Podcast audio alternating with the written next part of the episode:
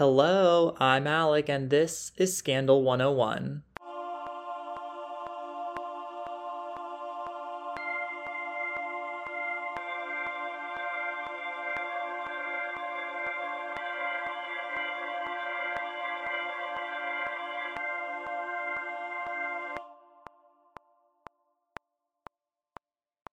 I took my second final today, so I only have one left. Thank goodness. oh boy. Thank you for tuning in. I don't really have a lot to say before I dive in. In terms of scandal updates, there is a lot going on with Chris Cuomo or Como, however you say it, with uh, him being fired from CNN and then his dad or whatever, New York, I think. I don't know. Hold on. Okay, it was his brother, and he was helping him like hide sexual abuse things apparently, so that's not great. Um, other than that, I really haven't been keeping up with a lot as last time. Finals are going on, but I have one left, and then I am free for winter break. So wish me luck on this last one. It is the hardest one.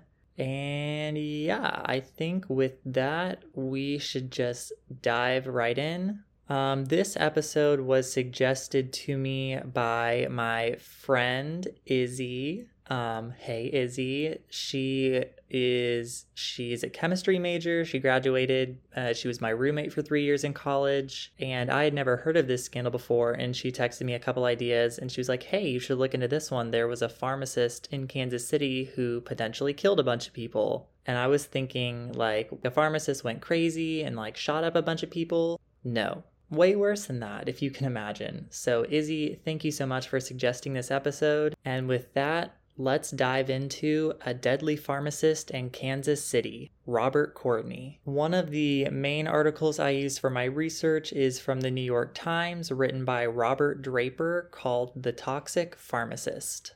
Robert was born, I'm just going to call him by his first name. Robert was born in Hays, Kansas in 1952. And from this article and some other things I read, it doesn't sound like there was a whole lot of exciting things going on in his childhood. Um, his dad was a preacher, which kind of plays in later just because he becomes super involved in his church. But other than that, there's really nothing notable from his childhood. It sounds pretty average. He became a pharmacist in 1975, and then in 1986, he was about 34 at the time. He asked his boss, who he was working for, to sell the pharmacy that he worked in to him and that pharmacy was in the Research Medical Tower in Kansas City. So he acquired that one pharmacy, doing pretty well for himself, and then he acquired a second pharmacy in Merriam, Kansas. Believe it or not, having two pharmacies, it means you really don't struggle with money all that much. Not that you're going to be like a multi-billionaire, but you're definitely you're going to have a decent amount of money. And that was very much the case for Robert. He drove a Mercedes and he had a house in Tremont or Tremont.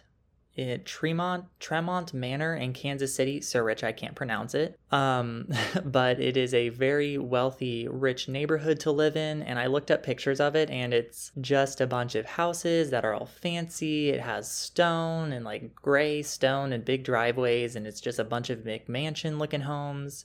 From his first marriage, he had two kids, and then in 1990, he got divorced from his wife and he ended up getting custody of his kids. And just to show you a little bit about the money he had, he had to pay, well, he didn't have to, he paid, like, I don't know. I guess he probably had to, but he paid his his ex-wife a lump sum of $196,000 as a part of their divorce agreement. So, he was able to shell out almost $200,000 as part of a divorce agreement. That is a lot of money.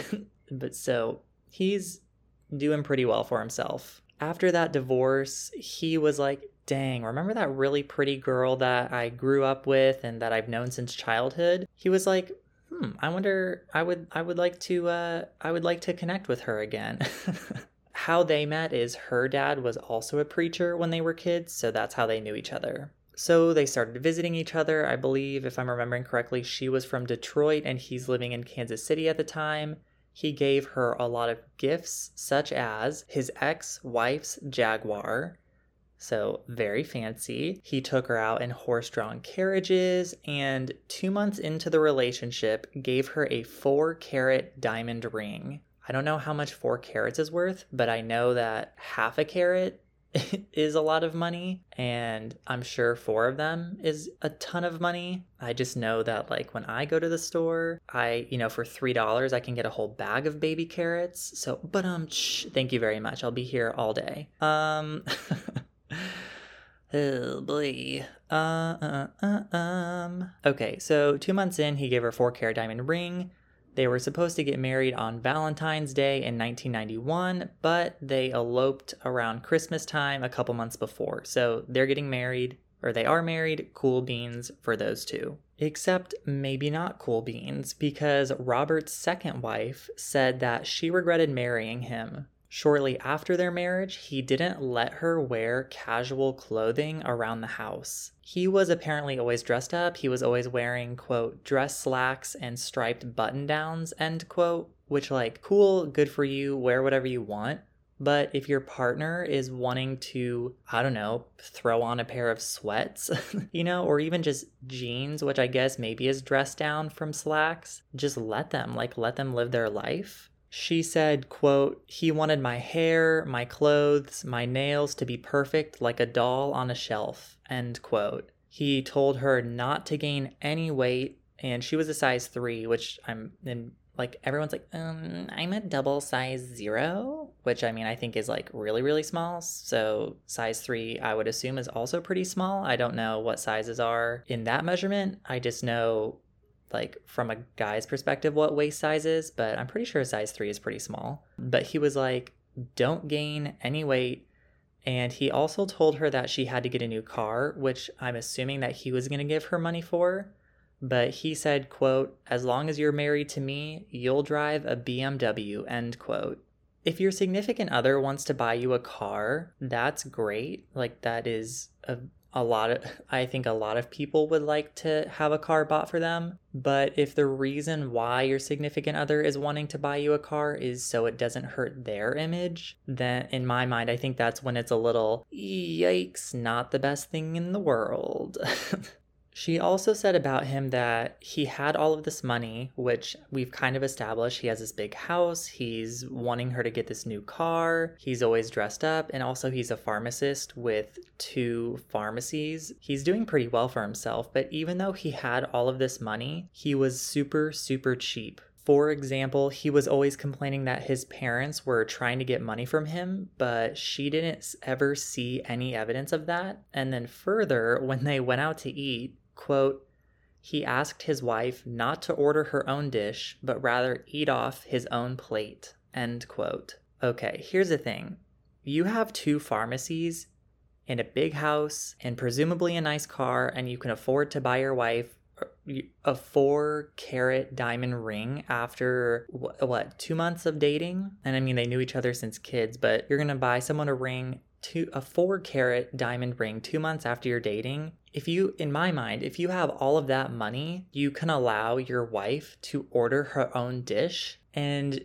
pay for it because you seemingly have a lot of money. And I'm not against sharing dishes. I went out to dinner a couple of weeks ago with my significant other, maybe a month ago, whatever, doesn't matter. And we went to this Mexican restaurant and the plates there were kind of pricey, like 20, 25 bucks for a main entree, but also the entrees were huge. And then the restaurant had free chips and salsa and everyone knows when you go to a Mexican restaurant, you always fill up on the free chips and salsa, and then you end up having a ton of leftovers. So that's what we did. We just ate a bunch of free chips and salsa and then just got one entree and just split it, which I'm all for that. Like, if you want to do that, save some money, definitely go ahead. But if you're forcing your significant other because you're cheap to eat off of your plate, when you have buckets of money, the yeah, it just does not make sense to me. But as we'll see, he is not the best person in the world. So all of these things are going on. He's cheap. He's.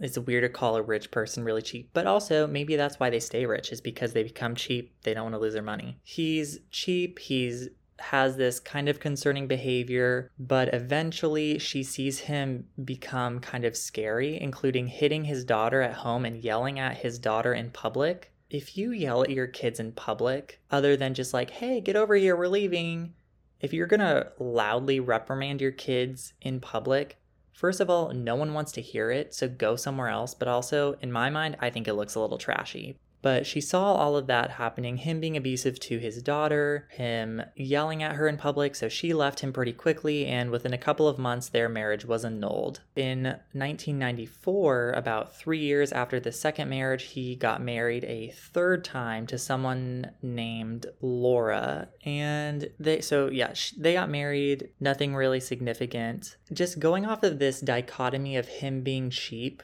but also having a lot of money, him and Laura were drawing up plans for a new 5,000 square foot home.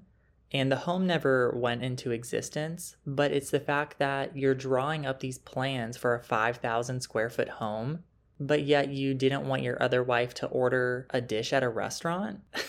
okay. The architect that they were working with said that Robert did most of the talking and Laura, quote, seemed to mostly be an observer, end quote.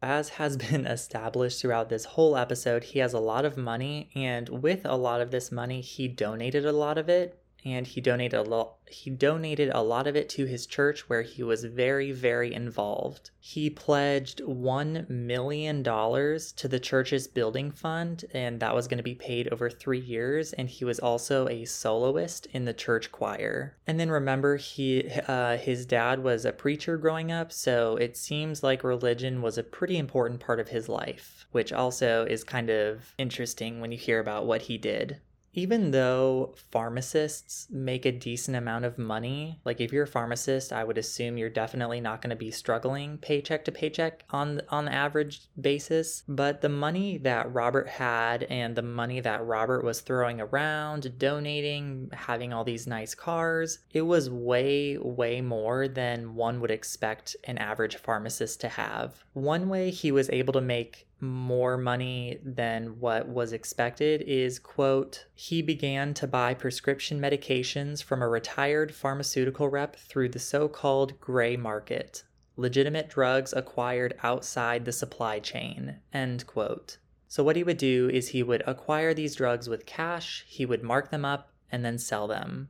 And it definitely seemed like that was a pretty quick and easy way for him to make some extra cash along the side and also, it's illegal. In some of the articles I read, it seems like this is likely where his criminal activity started. And talking about his salary, just for reference, his income reported in 1990 was listed at $48,000, which even today is still, you know, not a terrible salary, but in 1990 it's definitely a good amount. But at the time of his arrest, 11 years later, he had assets worth $18.7 million on a salary of $48,000. So that just goes to show you how much this guy was doing illegal things. Not only was Robert getting drugs from the gray market, reselling them for a marked up price, he was doing something even worse, I guess is a way to describe it, but worse does not capture how horrible it is. What he started to do is to dilute drugs. And over his career, he diluted diff, uh, a number, Jesus,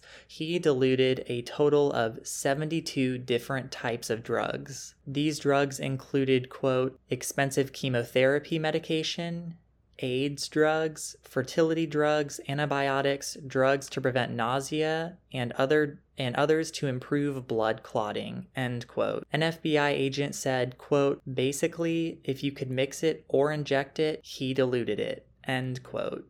Another way he would make money is he would dispense generic drugs and then he would put the name brand on the generic drugs and he would sell them for the higher price. He another thing this superstar would do is if people couldn't make their co-payment by about 5 or 10 dollars, he would just take a certain amount of pills from the prescription and just sell them later. So he'd be like, "Well, you know, you've got this bottle of whatever drugs. Let me just take what I think is five or ten dollars out of here, and then you can just have it. That's not okay.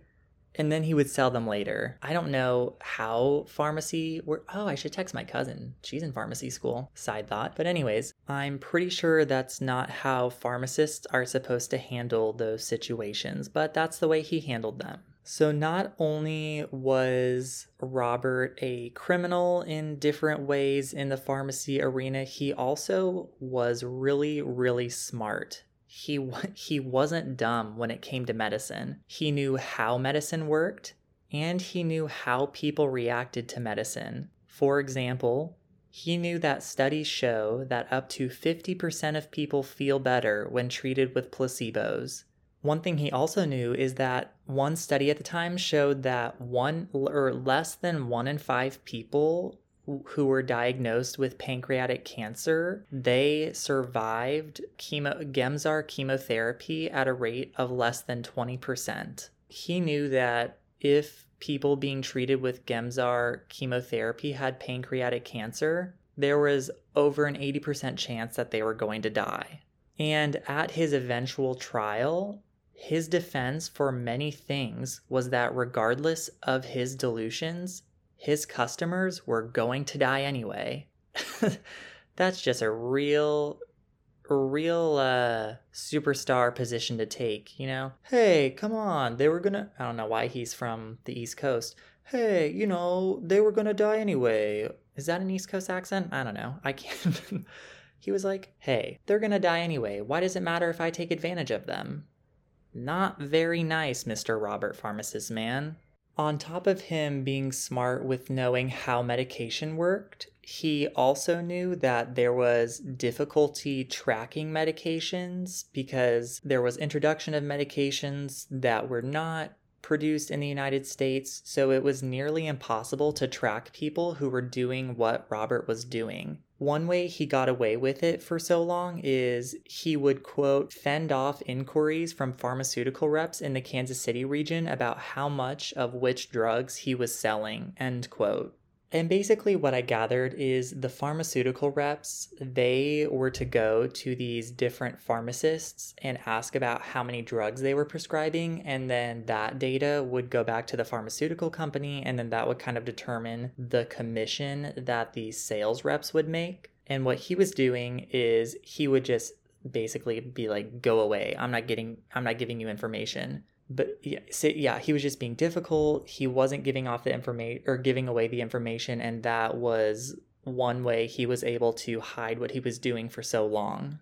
Leading to the scu- to the discovery of the actions of Robert, one important character is Daryl Ashley.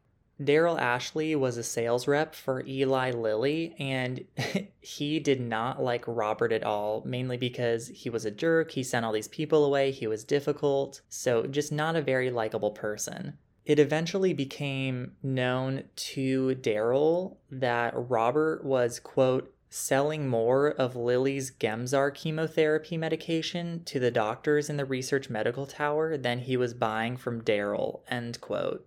So Daryl figured out that, hey, Robert is reporting these numbers of selling the drug that I'm supposed to be selling to him, but Robert, he's not buying that much for me. So where the heck is he getting this drug? So Daryl kind of looked around. He was trying to be like, oh, maybe he's getting the drug from a different seller, maybe a different rep is coming through, but he couldn't find anybody. So the question was, where is he getting this medication from? When he couldn't figure out where this medication was coming from, he mentioned this uh, this observation to a nurse who worked for Dr. Verda Hunter. Dr. Hunter then became really, really nervous and she had prescriptions tested that came from Robert's pharmacy. From those tests, it was revealed that the drugs were diluted. And Dr. Hunter said at the time that when she saw those results, it made her physically sick not because she was taking taking any of the drugs, but because as a doctor, she knew the consequences of people getting diluted drugs, especially drugs that across the board are are supposed to help people, but especially chemotherapy drugs. So Dr. Hunter, she brings these findings to the attention of the FBI and the FDA, and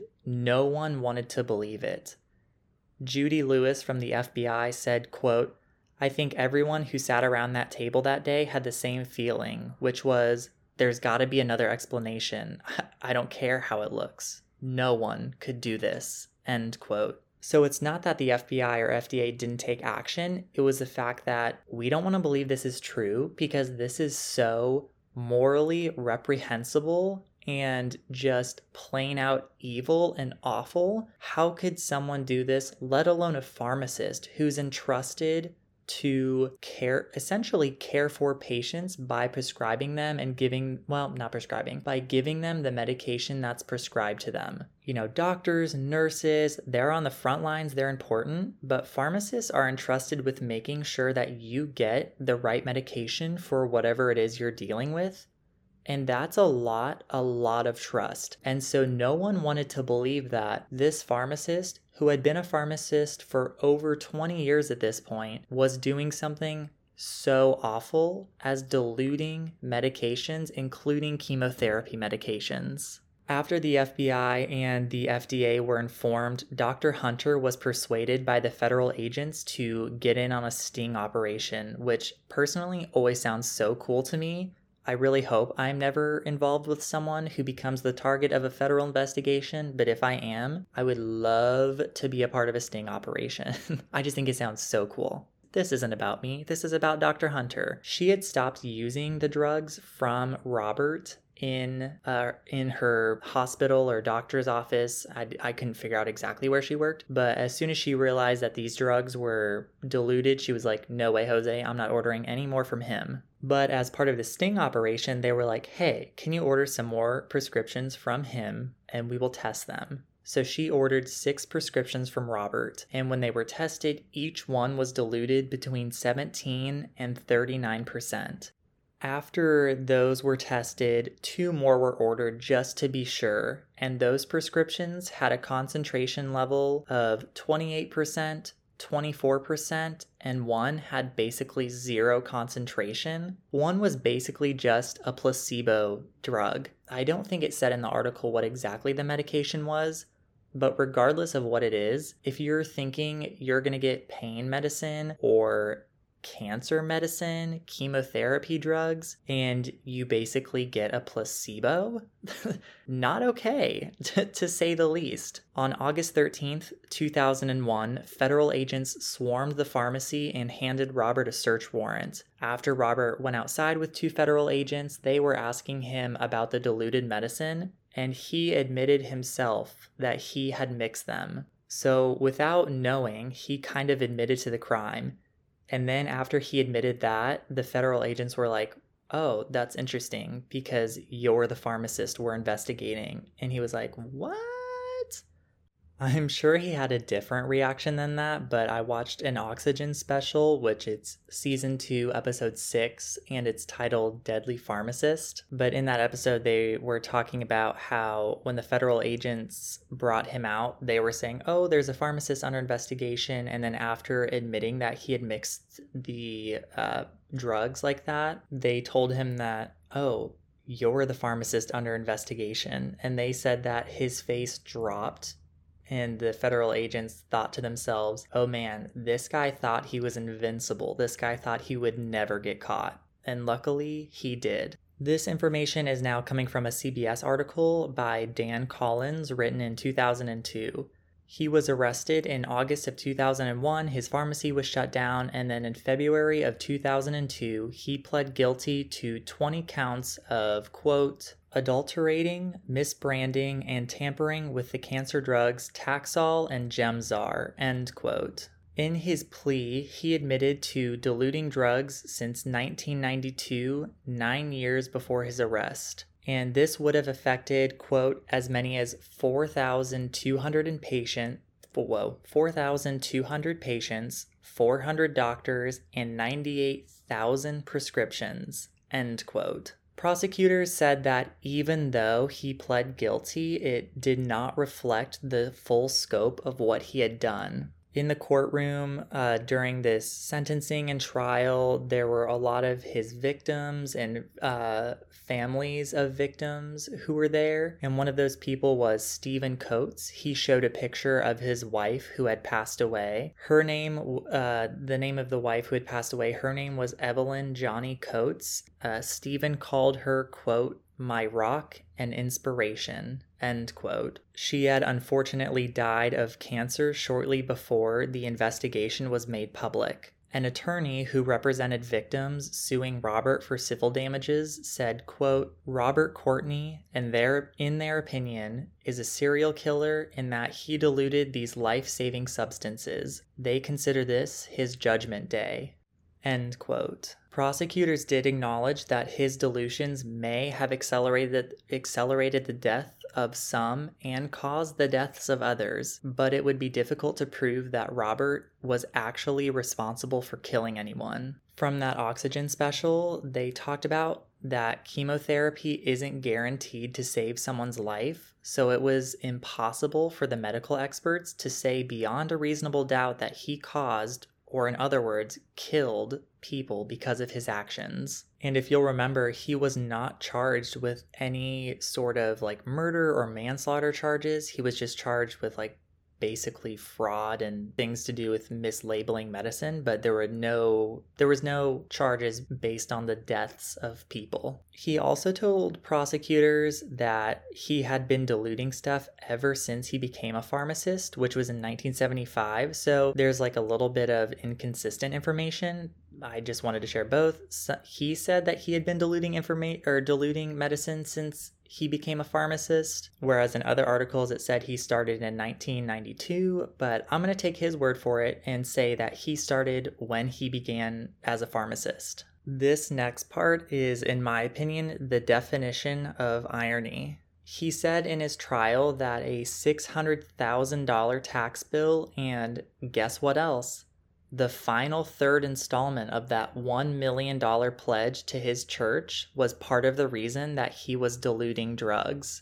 His excuse for doing it, or part of the reason why he did it, was like, oh, I had so much pressure about this big tax bill and all this money that I promised my church, and I couldn't go back on that. Um, here's an idea. Why don't you sell all of your expensive stuff? Like, sell your house. If you want to donate all your money to the church, sell your house. Don't be a dick and dilute people's cancer drugs. He was sentenced to the maximum sentence allowed 30 years. In an article for NPR by Dan Margolies, uh, written in 2020, Robert was considered for early release due to the COVID 19 pandemic. He was supposed to be released to a halfway house and then uh, after that released to home confinement. However, due to a large outcry from many people, that was shot down real quick. Elected officials from Missouri, including Josh, How- Josh Hawley, Emanuel Cleaver II, and even Governor Parsons, all objected to his release.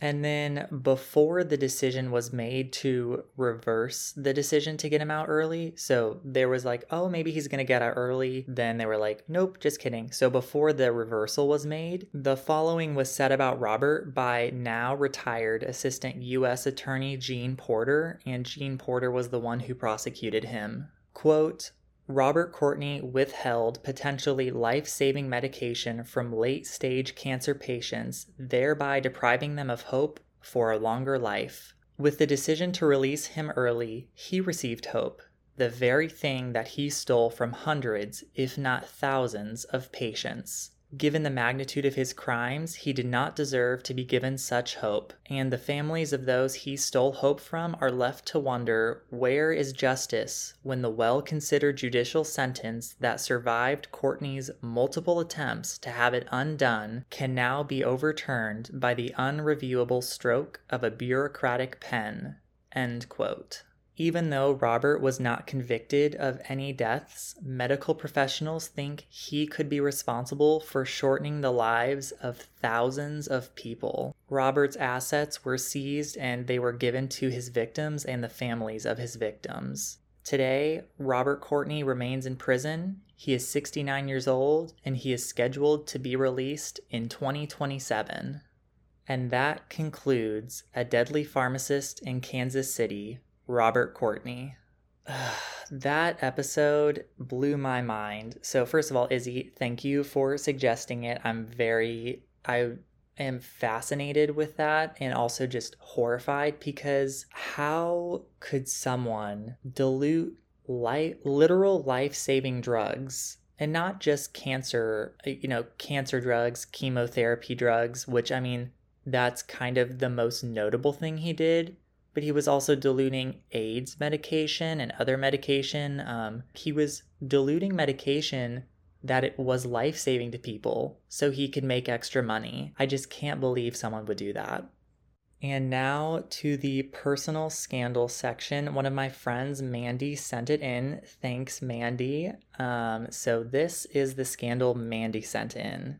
It took about 14 years of my life for me to realize that every member of my family, both sides, in the generation above me, so my parents' generation, are all half siblings. No sibling shares the same mom and dad, which explains why, in hindsight, none of the cousins on each other's side look at all alike. It took a Punnett Square project in high school biology for me to know whose parents were whose for the generation above, and also as to who were actually my blood grandparents. Interestingly enough, the people I refer to as my grandparents on my dad's side are not by blood or by marriage related to me. Uh, parentheses, there was once a marriage, but that ended before I was ever born, so they've never been related to me in any way. The things you find out later in life, dot, dot, dot if they're, I guess, I mean, I'll just ask Mandy, but if they're all half siblings, wouldn't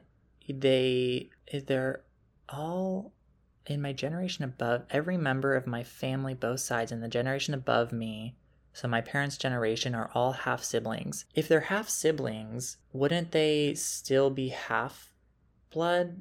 Oh, wait, half I'll have to ask her. Because in my mind, if you're all half siblings, you're all still a little blood related. I don't know. Maybe I'm not understanding this. But, anyways, it sounds like. Hey, you know what? Never fails. There's a motorcycle right at the end. But it sounds like, Mandy, your family has a lot of interesting relationships. So, thank you for sending that in. And on that note, I don't know if you can hear the police sirens in the back or whatever, but there's a lot of sirens going off in the back. On that note, thank you so much for listening. If you would like to keep up with the latest, stay in touch on social media on Instagram at Scandal101 Podcast, on Twitter at Scandal101 Pod, on Facebook, Scandal101 Podcast, uh, the website is scandal101podcast.podbean.com, and that is where I post the show notes where you can find the articles that I used. And then if you want to send in a personal scandal you have, please send that to scandal101podcast at gmail.com. Thank you so much for listening. Izzy, again, thank you so much for recommending this episode, and you'll have a new episode next Friday. Thanks so much for listening. This has been episode 30 of Scandal 101.